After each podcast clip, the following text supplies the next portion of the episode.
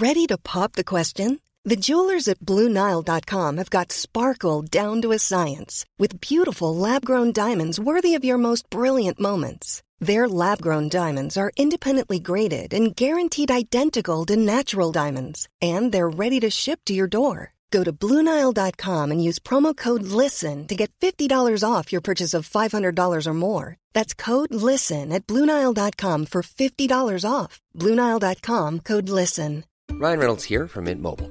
With the price of just about everything going up during inflation, we thought we'd bring our prices down. So to help us, we brought in a reverse auctioneer, which is apparently a thing. Mint Mobile unlimited premium wireless. Ready to get 30, 30, bit to get 30, bit to get 20, 20, 20, bit to get 20, 20, bit to get 15, 15, 15, 15 just 15 bucks a month. So, Give it a try at mintmobile.com slash switch. $45 upfront for three months plus taxes and fees. Promo rate for new customers for limited time. Unlimited more than 40 gigabytes per month. Slows. Full terms at mintmobile.com. Last Week in Brexit is brought to you by Pearson Solicitors and Financial Advisors, helping businesses and families for over 100 years. And Greater Manchester Chambers of Commerce. Connect, communicate, create. Hello, and welcome to Last Week in Brexit, the podcast for Remainers and Brexiteers alike.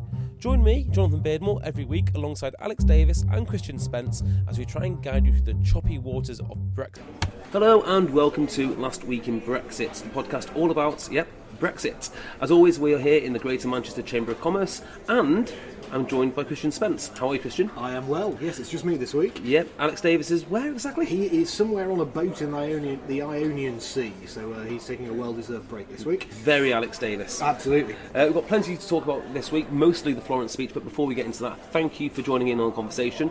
Uh, on Twitter, I'm at, uh, I'm at, at J Beardmore. Wh- uh, where are you, Christian? You can find me at gmcc underscore Christian. And please, please do leave those iTunes reviews. They are they are very helpful. Um, because of those reviews, we've been li- we've been listened to by more people than ever before last week, which is always encouraging. Okay, let's start with uh, the Florence speech. Um, what were your main takeaways from this? My main takeaway really actually was one of kind of dis- uh, unsurprised disappointment, I guess. Um, we talked last week, of course. We were just a couple of uh, a couple of days before the speech when we did the last podcast. Um, that really she needed to give the speech of her life because, and that's really driven by the fact Barnier, Michel Barnier, who of course is the lead negotiator for, for the European Union and all this, gave a speech to the Italian Parliament. Um, I think the day we, I think the day we recorded, or, or roundabout.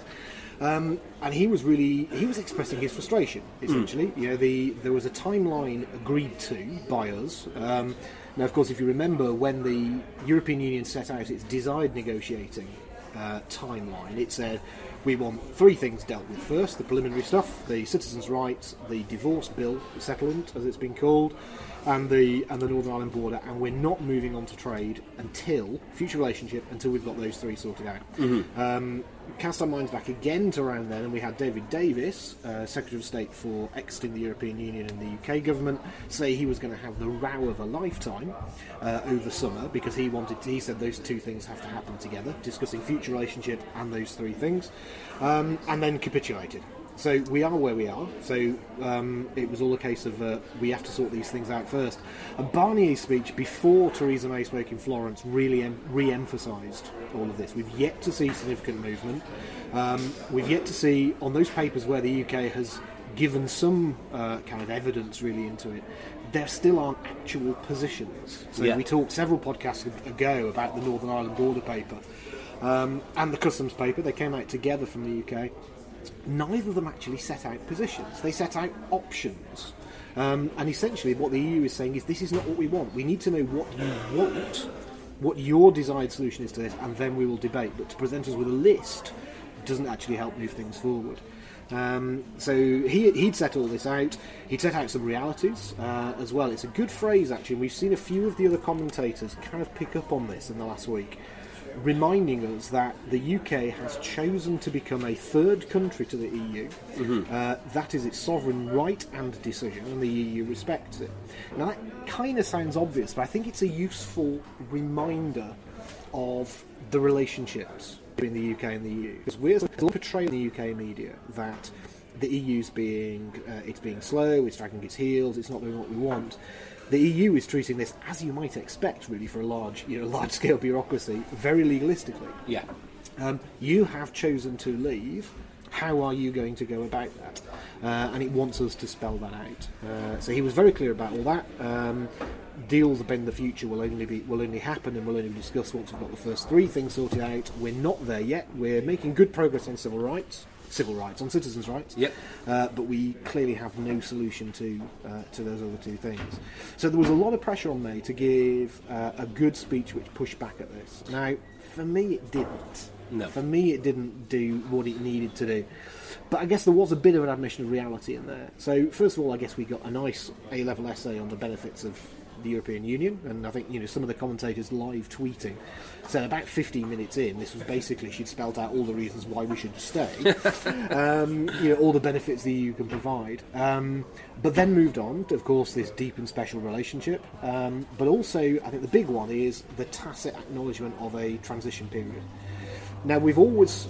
Theresa May's always talked about this. The government's talked about it, but has never really spelt it out uh, in black and white. The Lancaster House speech from back in January refers to a transition arrangement, but not in any detail. This time, we now know what government is looking for is a two-year transition period after our leaving the European Union in March 2019, but during which she now expects that all of the EU acquis, so the law, the entire uh, law of the EU, will continue to apply during that process. Yes. Now, from a technical and legal point of view, that's not a surprise. If there was, there was, you know, from the, the sheer practicalities, that was the way it was going to work. Of course, for the hard Brexiters in the uh, in the Conservative Party and, and across the population, that's got some hard messages because that means continued payment into budgets at the rate we are paying now, and it means continued freedom of movement. But it does mean, of course, we uh, well, the idea is we maintain full access to full participation in the single market, and we are in a form of customs union, if not the customs union, for that period. Hmm. So, I guess the next point would be if Theresa May has not added any more detail on um, onto the Brexit negotiations, and I don't believe that she has. What was the point? Was it just to soothe some nerves? Nerves? I think so. And again, lots of commentators sort of said this. You know, okay, the speech helped in a way in that it it was a I think a slight softening of tone, or at least a softening to to accepting some of the realities we've talked about here for you know for many weeks now. But who was the audience? The European Commission, the head of the uh, the heads of state were invited, but none turned up. Uh, the room was essentially packed full of UK journalists. And, and what message do you think the EU was set, was sending by not sending the heads of states and their senior people? I think for me, it's a case of look, there is a there is a negotiation structure in place. There is a process. Yeah, that's it. This and isn't why it. this isn't part of it. So really, it was a speech for her cabinet, probably as much as anything else. Of course, there'd been a very long cabinet meeting the day before uh, that speech, two and a half hours, one of the longest cabinet meetings ever. Um, where no doubt Boris Johnson, Philip Hammond, and, and David Davis all argued their uh, their points in that. Hmm. Uh, but really, it was a speech for them and probably for the British press as much as it was um, to the EU. Yeah, it's odd, isn't it? Because the the the meet, the cabinet meeting, it feels to me as if the ground is now changed. Hard Brexiteers want to get get out, you know, within well, not within two years, but as close to two years as possible. And even the moderates now kind of just accepted, well, it's going to be two years, two years or four years. That to me seems like the moderate version of Brexit. I think so. I think at, at, at kind of that high level, I think you're right. There's there's an acknowledgement that this, frankly, we are not going to be ready with all the will in the world, and with you know, if you triple the size of the civil service, we are not going to be ready to be out um, in March 2019. We are going to need some kind of continuation agreement. Um, I think one of the challenges that might well emerge over the coming weeks, and I'm surprised the press didn't pick up on this much. Um, there were only some of those commentators we talked about who we, we really like. David Allen Green, particularly FT, talked about this in one of his blogs. But of course, what she's asking for is a full continuation of um, the EU acquis, so single market participation, customs union, freedom of movement, payments into the budget, everything it is now, for two years after we leave the European Union in 2019. So she's not saying that we delay leaving, we're still leaving, and it, of course it is a, as I always say, it's a matter of law now that we, we leave in March 2019. But essentially, what that means is we'll remain essentially we'll remain within the EU, within the EU structures for two years, but with no MEPs, with no head of state or equivalent at the European Council. We have become worse than Norway. We have we've genuinely become a rule taker without any influence on it. Which seems like a slightly odd position because you know we've argued long and hard here for EEA EFTA and a Norway kind of model, and people said you can't go for that. And actually, government has explicitly ruled it out, saying it's no good. We'd be a rule taker. But of course, we know that's not true for all the reasons we've talked about here before. Mm. But actually, it now appears government position is to the government uh, mandate now is to take us into a position that is essentially worse than Norway. All of the rules, none of the same. And for, and for what reason? I think it's about this continuity. Um, the, the whole challenge here for the UK government, as it's kind of been working its path through transition and the exit stuff, has been it's up against a hard line that essentially I don't think the Conservative Party could sell it to its backbenchers or half of its cabinet if they said what we actually want to do is stay in the European Union for another two years and set a transition point out after that, while we essentially we work out what it is we want. Um, but essentially, that's kind of what we're asking for. So we have to go to kind of meet the democratic mandate and the will of the people, whatever that might be. But we keep everything in place for an additional two years. Now, just sticking with domestic politics and in particular the Tory party, so much keeps on coming up is this cabinet split. Um, just from what you've said, and you know, as I alluded to before, you've got a difference between two years and four years. And how, how severe is this? How severe is this split, and how will it affect the Brexit process? I think it's pretty severe just from the sheer divergence of view- views we're hearing. So you know we're now it's Difference of 24 months, so. Yeah, that's it. Well, we're 15 months or so since the since the um, referendum decision, the change of government, um, and Theresa May coming into power and the new departments being formed. Essentially, we're still no closer for of, for cabinet having a single position. Now we talked about this a little bit last week. This is kind of politically unheard of and legalistically very difficult because cab- we we operate a cabinet government system in the UK. Um, cabinet must sign off major decisions, but actually clearly there isn't a united view. Now I think they're they're probably doing better. The Tory Party is probably doing better in the last few months at keeping the worst of those arguments off the front pages, despite you know Boris's big four thousand word epic in the Telegraph last week they're kind of managing to downplay it, but I still think there are big issues, and I think there are big issues in those two positions. This, let's just get out, we don't owe Europe a penny, we can trade under WTO rules. Again, we've explored before why you know, the challenges involved in all of that. To this, we need a transitional period, we need a softer one. Should we actually be trying to stay in the single market anyway and not leave it? Are we looking to just leave the EU or leave everything to do with it? Um, it's it's not really clear how that's going to how that's going to hold as the Tory Party comes under more and more pressure. Um, we're recording this now just after Jeremy Corbyn has given apparently a 50 or 55 minute speech at Labour Party conference. Um, that's been the best attended Labour Party conference in a long time. Uh, all of the delegates and certainly the momentum side of the party is delighted that everything's sort of looking better. It's, this isn't the podcast to talk about the policies that are being proposed, um, but gosh, there are some interesting ones in there. There's all that. So Labour are Labour are looking happier, despite the fact that actually their own position on Brexit is absolutely as split as the Tories Well, is. I mean, not not to dive, in, delve into too much of Labour policy, but how do they reconcile staying in the free market, which is apparently their stated position now, Mm-hmm. with some rather odd views regarding, you know, industrial strategy, say? It, it is odd, and, and again, I think this is where this is where this the, that kind of the whole concept of Brexit is opening up um, sort of channels and grooves, and I'm using horrible metaphors here in policy making that no one's ever had to handle before. Yeah. Um, mostly because we see it not only from some of the statements of Jeremy Corbyn recently about the problem. You know, the problem is he wouldn't be able, he thinks he wouldn't be able to implement a lot of the policies he'd like to implement while we're a member of the EU because that stops it. So, industrial uh, from the industrial strategy point of view, it's really about financial support to companies or sectors, uh, which uh, which EU rules uh, prohibit under. Uh, I forgot the the proper phrase for it at the moment. Concerning competition law. it's essentially competition law. Um, and he wouldn't be able to nationalise all the industries he wants to nationalise under EU law. None of that's really true. EU, EU law doesn't really care about public or private.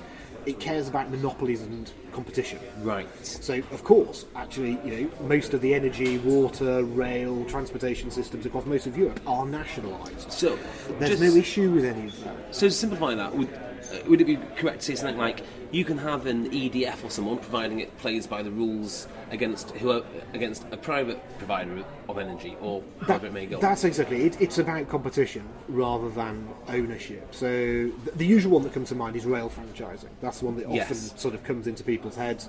Um, you can't renationalise the railways because competition or privatisation franchises. Well, of course, actually, lots of across Europe, lots of the railway uh, franchises are run by nationally owned companies, hmm.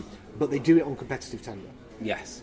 So it's fine. So actually, if you go, you know, I was in Italy most recently. There, you have a one franchise for the high-speed network, one franchise for the regional network, one franchise for the local. They're all happen to be state-owned, but they're all separate. They can't be subsidised directly by the state. There are, you know, they have to play.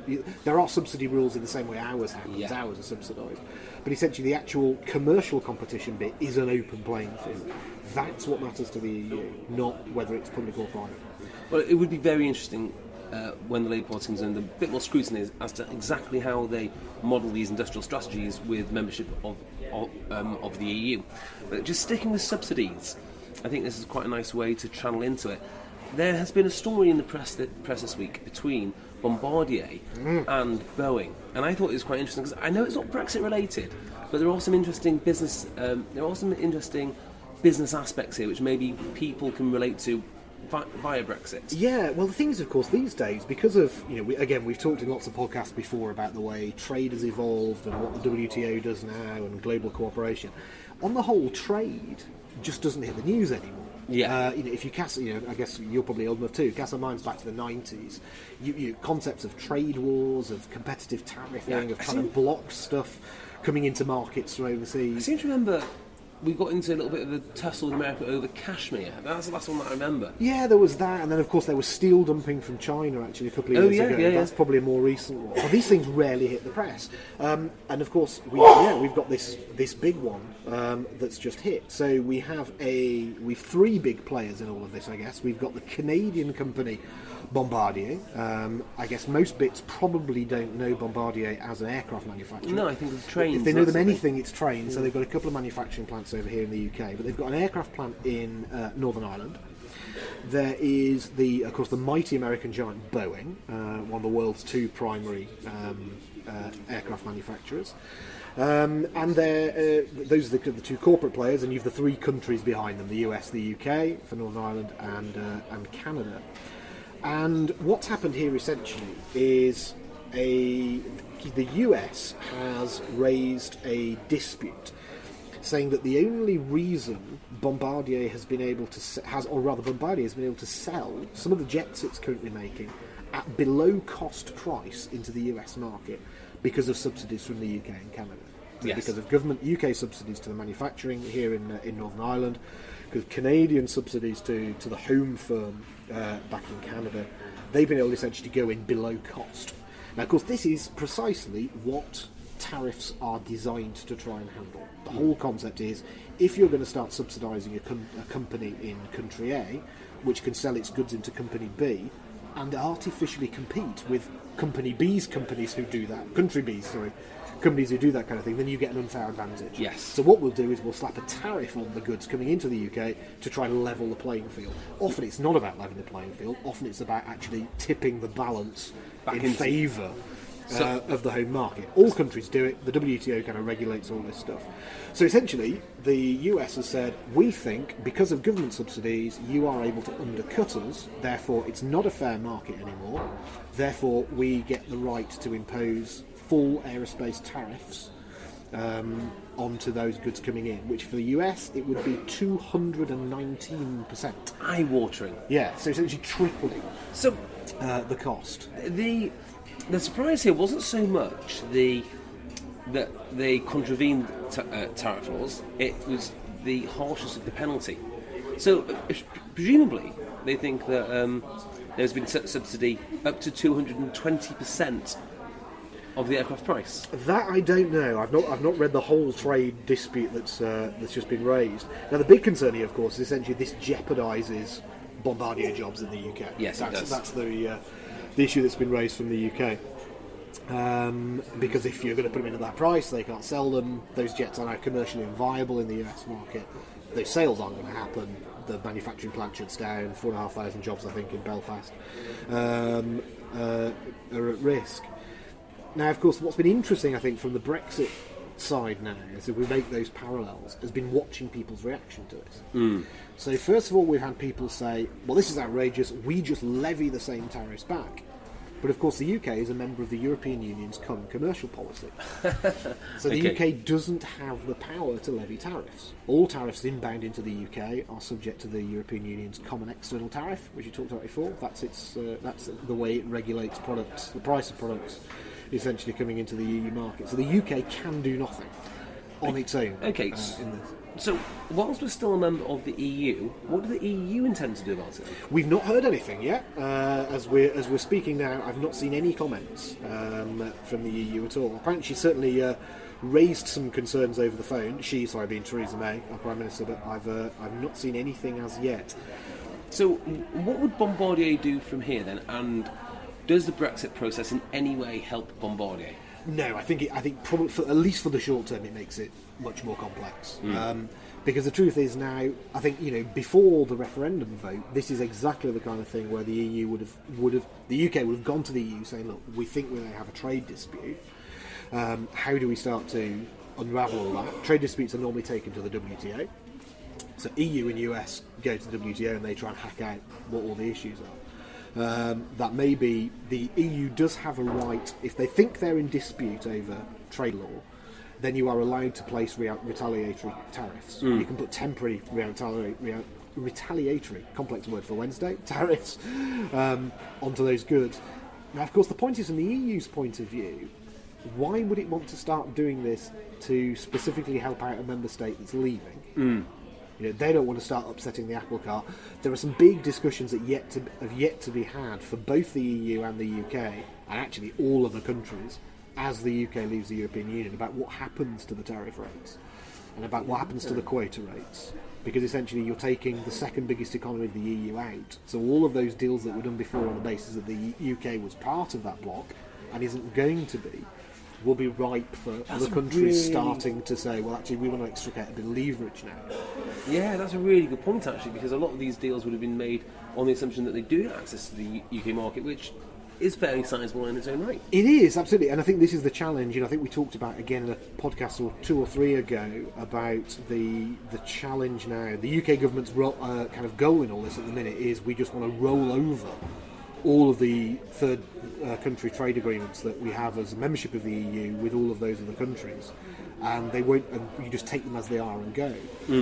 That's a theoretical and legalistic kind of reasonableness, but actually, you need the other country's consent to do that. Um, and it's not clear why. You know, I think we talked about we've we've, we've done all sorts of stuff, haven't we, on lemons from South Africa? And, Yeah, we've done spotty lemons, yeah, we've done chlorinated chicken. lamb from New Zealand. You know, all of these things, these countries are going to say, well, actually, we've got a bit of leverage because this deal was done on the basis of a block of 300 million people in 27 countries. We're now going to a block of one block of 240 million, one block of 60.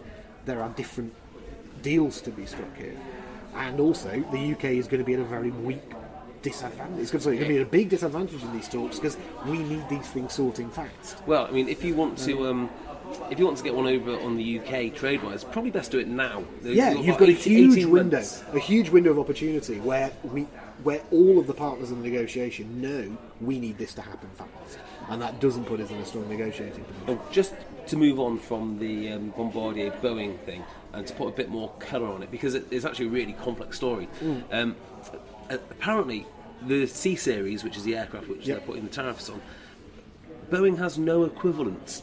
But the reason that they want to do it is not so much to warn off Bombardier because they don't compete with them. It's to warn off um, uh, national manufacturers from in, from India and China who will be coming in, coming into Boeing, Boeing's markets and making things which will compete with them. Yeah, and, and this again actually is, a, is an, an important point as we talk about you know, the EU and the UK renegotiating um, trade agreements. Is you've always got to have in mind that this the, how the WTO the WTO operates, um, and it's all about leveling the playing field globally as much as possible.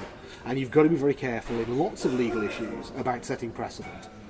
So yes, and even though in this case Bombardier is not the challenger, the problem is, is if you allow a third country to start to come in with undercuts and you don't challenge it, essentially, if China does it in two years' time, they will be able to say, well, you've already made an exception. Yes. Bombardier in the UK did this two years ago. You didn't have a problem with that. Why do you have a problem And now they've got a direct, direct competitor. Yeah. Um, one, one last question on this. What actually does count as a subsidy? Is it building them a factory? Is it giving them uh, preferential tax tax rates? What, what counts? it's any and all of those things essentially. So it's anything which simply gives you a competitive commercial advantage. Uh, and this is the you know, this is the stuff we're talking about with Jeremy Corbyn earlier. Yeah. he- Can he get his industrial strategy through? So the EU operates the concept of state aid. State, There we are. That's the phrase I couldn't remember earlier. Uh, state aid rules. So companies can only receive a certain amount of money from any government in any one in any three-year period essentially to try and level the playing field across across the single market. So there are re- there are rules by which you can intervene and which you can support, but they're capped. Um, now we've had sort of the Corbyn saying, well, you know, outside of all that, I'd want to do much more. Yeah, okay, fine. You might even be outside. It's hard to see it in the short term because we're going to have to maintain some form of continuity with the EU. But in the long term, we'd want to in, to intervene much more. The huge challenge is, is the WTO will have something to say about that. Yeah. Because of course the problem is, is subsidising industries essentially is a commercial advantage. So in most trade deals, there will be rules set out about commercial competition. Um, because otherwise, how does a trade deal work? Yeah. You know, so imagine, you know, we're well now we're a week, six days now into the CETA agreement, the, the European Union Canadian agreement coming into effect. We can use that as an example. We now have free trade in a number of uh, uh, a tariff, complete tariff-free trade in a number of production uh, and manufacturing areas between those two nations. How does that work in terms of open competition if Canada, well, let's use Canada as an example. Yeah. If Canada bungs a load of money to Bombardier, so it no longer has to make the profit margins that a European one has to work. I mean- I mean- Essentially, that immediately contradicts the trade deal. So the trade deal explicitly forbids certain levels of commercial support. See, I would say the only winner here actually is um, the American consumer who gets cheaper aeroplanes. Well, I mean, I mean, this is this goes to the heart of what tariffs are about. You know, there's a you know a, a very open and liberal concept of economic theory. Would always say the, the only person that matters in any of this is the consumer. Yeah, I the mean, person I'll- who buys is the only person who matters. Now, of course, in reality, there are wider things to think about because you, you know, we talked about this. If you open, you know, UK economy fully to the globe, you know, if we go with that Economists for Free Trade paper and say no tariffs on anything, actually that's really good news for our consumers because they would be able to get much cheaper things. But you would also see complete devastation across a number of industries where the UK could not compete with emerging markets. Hmm. Depending on your own point of view and all the rest of it, you'll have good. You'll think that's good, bad, indifferent, all the rest of it. But it does have huge challenges for local economies.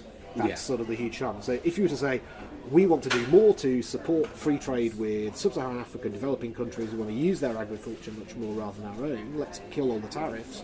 Great, you and I will get much cheaper coffee and much cheaper, etc., etc. But actually, you will just kill a swathe. You won't do it with coffee because we don't produce Yeah. it. Yeah, that's not a great example. But for those where they could compete on wheat, on um, then you would just kill that production in the UK. That potentially has medium, short, medium, long-term effects on local economies, on those farming industries. What happens to how do you support rural economies if you kill agriculture? Um, it, it all the best example really is kind of around the 80s and the, you know, the big change in industrial towns in the north Yes. um, you know, you can you can make the perfect case that why should the UK consumer pay? I'm making up numbers. Fifty pounds a ton for coal from the north of England when you can get it at thirty pounds a ton from uh, Poland or from Poland or Russia or anywhere else. Absolutely, but if you take all the jobs of the people in those towns away, you now have an additional cost. Mm. Now, of course, what the, you, you should weigh up is what's the difference in cost. Should we support the economies locally? Should we allow consumers to get the benefit? You get some very complex, not only economic but political trade-offs. Yes, which I think we're still we're, we're still starting. Well, we're, we're still feeling now. Yeah, absolutely. Um, well, as long as you've not heard of any uh, tariffs on podcasts, I, I think I think I'm fairly fairly comfortable with it, with a tariff-free economy. Um, let's just bring the focus back to Europe, to, to Europe a second. Um, Theresa May made, made made her speech, but of course there is another side to this, which is the European Council, and Donald Tusk has given his gut reaction. Just run us through the process of what Tusk has said and how this will relate to the European Council Council meeting, which I think is Is it end of the week It's or? uh, end of the month. The European Council's end of October, so we're a month away Oh. from the uh, from the council meeting. Um, so essentially, both Michel Barnier, um, the Brexit negotiator for the EU, and uh, and Donald Tusk, President of the European Council, um, have warmly welcomed the intentions of the Theresa May speech, but both have said we're still short on detail. Um, so they've said they're glad to see a, recogni- a recognition that there needs to be an extended transition. They're glad to see that there's an acknowledgement that any transition period will include full oversight of all EU jurisdictions. including the ECJ. ECJ, everything, because that is the only body that is legally allowed to, uh, essentially, from their point of view, to oversee European law. Um, but we still don't have enough detail. So, what does this transition period look like? Exactly how do you expect it to function? What changes to law are required? That, that kind of level of detail is still missing from the EU's point of view.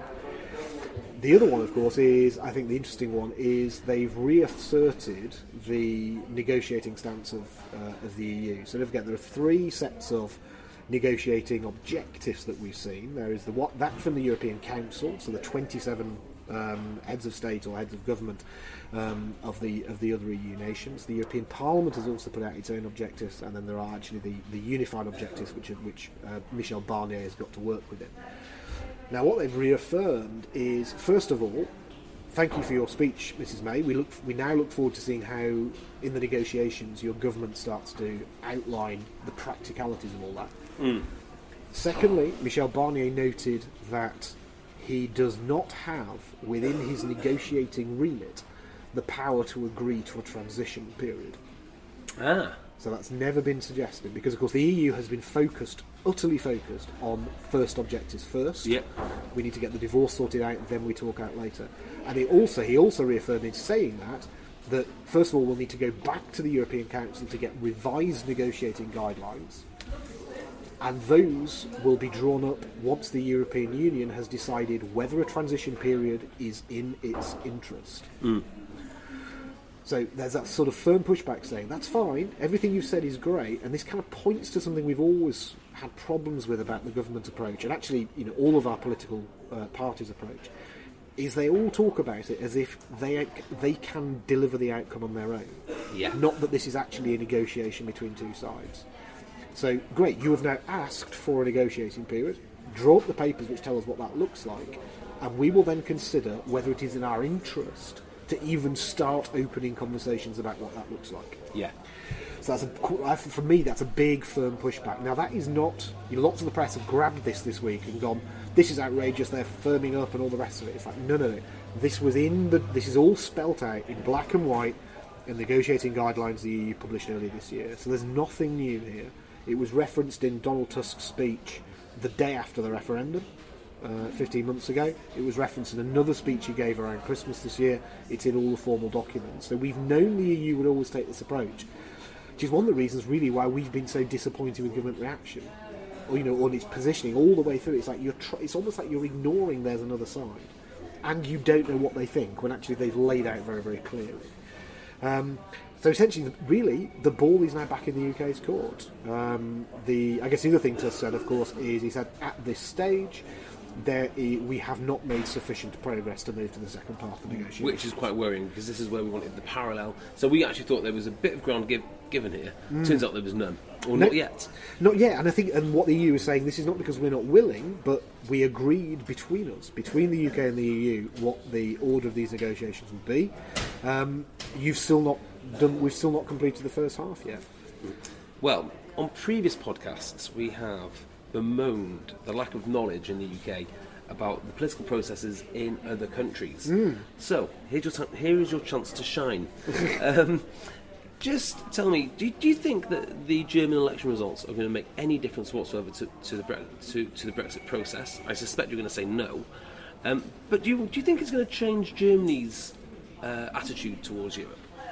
My gut reaction is, is as, as you're right, it's a firm no to the first one. Um, and I think actually, if you travel around Europe, I've spent a bit of time out there this year, and I'm, I'm sort of re- I'm reading reading foreign newspapers more and more. Is I think what will, what will be a surprise for most UK people is to realise that it is extremely hard to find a Brexit story in any of the European newspapers and any of the. European channels. It is not on the radar. It is seen as uh, as an ancillary issue. Essentially, uh, it's something that's happening. Most of them don't want it. France is the only country that actually has a majority that will be delighted to see the UK go, um, but it's not registering. So, in that sense, I think the, the election result. I mean, first of all, we've not seen a change of chancellor. Yep. Angela Merkel has been returned for the fourth term. Um, so I don't think there's anything there. Now, where we did see a change in the in the German election results is a big rise in the share of the vote for Alternative for Deutschland, uh, which is a right wing party. It's you can't call them similar to UKIP because they their political objectives are different. Yes. But if you see them as you know, to the right of our Conservative Party, um, some people would describe them as Nazis, some would describe them as far right, right wing undoubtedly. They the the rise in the AFD has really been caused specifically by the by Angela Merkel's response to the European migrant crisis uh, and the large numbers of migrants that have come into uh, into Germany uh, since then, and they're pushing back for a you know a different approach. Yeah. Now, what's interesting, I think, with AFD, Alternative for Deutschland, is the parallels you've seen in both the UK, um, in the general election, in the referendum result, and in the general election result, in the presidential election result, I beg your pardon, in the States, is we see a few common things. We see that it is in those areas where there is the least immigration that we see the strongest votes against immigration. It, it, it, it is always fascinating. Yeah, and we see that in the UK overall. You know, the cities which have got the you know, the, the utterly the lion's share of immigration all voted for Remain. The seaside towns where there is basically no immigration got huge, strong Leave votes. We saw the same in uh, in the United States, the east and west coasts, uh, Midwest, the you know the liberal uh, side of America. All vo- with big immigrant populations, all voting Remain. Rust Belt states in the Deep South, uh, few immigrants, all voting, all voting Trump um, on that side. So you see that pattern in Germany. We see that it's it's the old East Germany. Uh, which is where the largest share uh, of the vote was driven. So that bit of Germany, which is still economically lagging. You know, Germany's spent hundreds of billions of euros since reunification in trying to level those economies up, but they're still a long way from doing that. Um, so you do see all those parallels, and the other one, I guess, which is a great parallel uh, to the UK, is the vote share, that increased vote share for AFD, uh, that right-wing party, has come broadly equally from uh, from the centre right and from the hard left. Oh, really? So again, so you see this challenge, you see that sort of thing that actually, you know, the UKIP vote was driven primarily from two places: disenfranchised anti-European conservatives, older voters on the whole, and from the harder left of the Labour Party. That's where that remain. That's where the uh, the sorry the Leave vote primarily came from in the UK. Well, I mean, you might say, wouldn't you, in the, well, the Leave vote in the UK, there's not so much the hard left, but the neglected left. The No, that's a good, that's a good point. Yeah, um, uh, and so it is. It, you've got this thing that you've got a right wing party that is drawing support from opposite sides of the spectrum. Uh, now, of course, that causes huge political challenges. As you know, we see that writ large here in the UK. Um, you've got a Labour Party that's notionally at the moment supporting Brexit, albeit slightly softer, with a parliamentary party that's overwhelmingly in form of Remain, a voter base that's overwhelmingly in form uh, in favour of Remain but a chunk of the party that supports Leave, and a chunk of its core working class vote, if you like, that traditional disenfranchised bit that's Leave supporting, but is also drawing its power from the uh, the right of the Conservative Party. So you've got these two bits of the population which, if you put them on a political spectrum, are at opposing ends, have for the first time in generations found something that they agree on. And that's making it that's making life for the Conservatives here and Labour very difficult as they try to square that circle. Well, yeah, and also as, as as those two parties, or the base of those two parties, is actually getting more and more polarised. Yeah, and we're, and we're seeing, and that's it. You know, we, we've talked here before, I think, about you know the country has always been all countries are polarised, of course. That you know their societies have different things. You have a again, you know, rich versus poor, liberal versus conservative. If we say global, you know, homeless globalness, as uh, Theresa May put it, against a much more locally based community and family life, uh, left wing against right wing, Tory against Labour. All of a sudden now you've got a new divide: Remain versus Leave but it doesn't. But the people in that don't fall in the same way No. as the other. It cuts straight through all of those other divisions. So you do have pro-Remain I mean, you- Tories and pro-Leave Tories and pro-Remain poor and pro-Leave poor, etc., etc., cutting all of those different axes. and all of a sudden, this is I think this is I think the challenge for UK politics and increasingly I think for politics in a lot of the Western developed nations is there are topics that don't fit neatly into the party structures as we've traditionally known them. I actually think the Brexit split is a lot more healthy than the other splits which we are seeing in UK society because actually it is a split on something political rather than something identitarian, which I think is getting No, more, yeah. which is getting more, more and more prevalent. Yeah. Um, last bit of Euro- Eu- European comment for you. Um, I, I do feel a, a little bit for President Ma- uh, President Macron because he's bided his time. His population, uh, his popularity has fell. Yeah. And my feeling is he's bided his time for his great European vision for when his great ally Ang- Angela Merkel has returned to power with a stonking majority. Mm-hmm. That hasn't that hasn't happened, but he's still proceeded to give us his vision for Europe. Is is what he's suggesting possible? I think broadly it is, and I, th- I say that really because essentially his the vision he outlined this week is pretty close to what people like Tusk have been talking about for a while. So you know, there was a fa- I think in the very early podcast we talked about the five presidents report from the from the EU, uh, which laid out three or four different possible future paths for That's the right, EU. yeah. Um, one of those, of course, was absolutely around much, much tighter integration, uh, concepts of common budgets, common defence forces, integrated common politics. Um, and I think for those of us kind of outside on the, you know, the, the looking in and the debating side and the policy side, we've always said the EU post the recession, post the Great Recession 2008, post the Euro crisis, 2011, 2012, and again, you know, we talked about people not knowing much about European politics. Don't worry, none of the none of the UK newspapers are telling you that Greece is basically exactly where it was five years ago. Italy is exactly where it was five years. ago. Nothing has changed in those countries. Spain is is looking better and healthier, and it's starting to recover pretty well now, but it's got a long way to go. Uh, Portugal, similarly, re- rebounding nicely a long way, but you know the, the Greek problem is still writ every bit as large. Why, why is there no? I mean, there might be political kickback in Greece, but why do we not hear about it in relation to the EU? Because I, don't feel that we hear nearly enough about it. No, I, I, I would agree entirely. And this, I think, goes back to, for me, it's probably one of the reasons why so many people in the UK voted Leave. That's, I'm not expressing opinions here on, on, on where I, on whether that's a good or a bad thing. What I mean is actually the UK's relationship with Europe as a continent has always been slightly odd. That it's next hmm. door, it's hugely important. You know, we fought to get in. Three times it took us to get in the European community. We fought, you know, the single market was something that we built, essentially. We asked and we built for. But it's still always been kind of an other. You know, the, the UK media, the UK people have always described Europe as them. Has always described the EU as them. It's never been an us. Yeah. Um, and so European politics has just never really featured on our agenda, and it's it's one of the things that fascinates me when I'm over there. Um, so I was in Spain earlier this year. Um, you look at you turn on the television news, read the major papers. Not only, of course, are you you're dominated by you know that Spanish news, obviously, um, but you also get lots of stories around Europe, and this is major stuff. You know, so it's not you know oh well you know a, you know a, a cat's got stuck up a tree in Berlin. There's major stuff about an agricultural crisis in some of the central bits of Europe. There's major stuff about big political divides in Eastern Europe. So Poland is going through some some very difficult political movements at the moment. Uh, possibility of suspending its judges. You know, this Yes. is major, major stuff, um, which just doesn't really cotton on. But what you also see in those Spanish papers actually is pages and pages devoted to to what's going on in Argentina, what's going on in Mexico, what's going on in essentially the old Spanish colonies.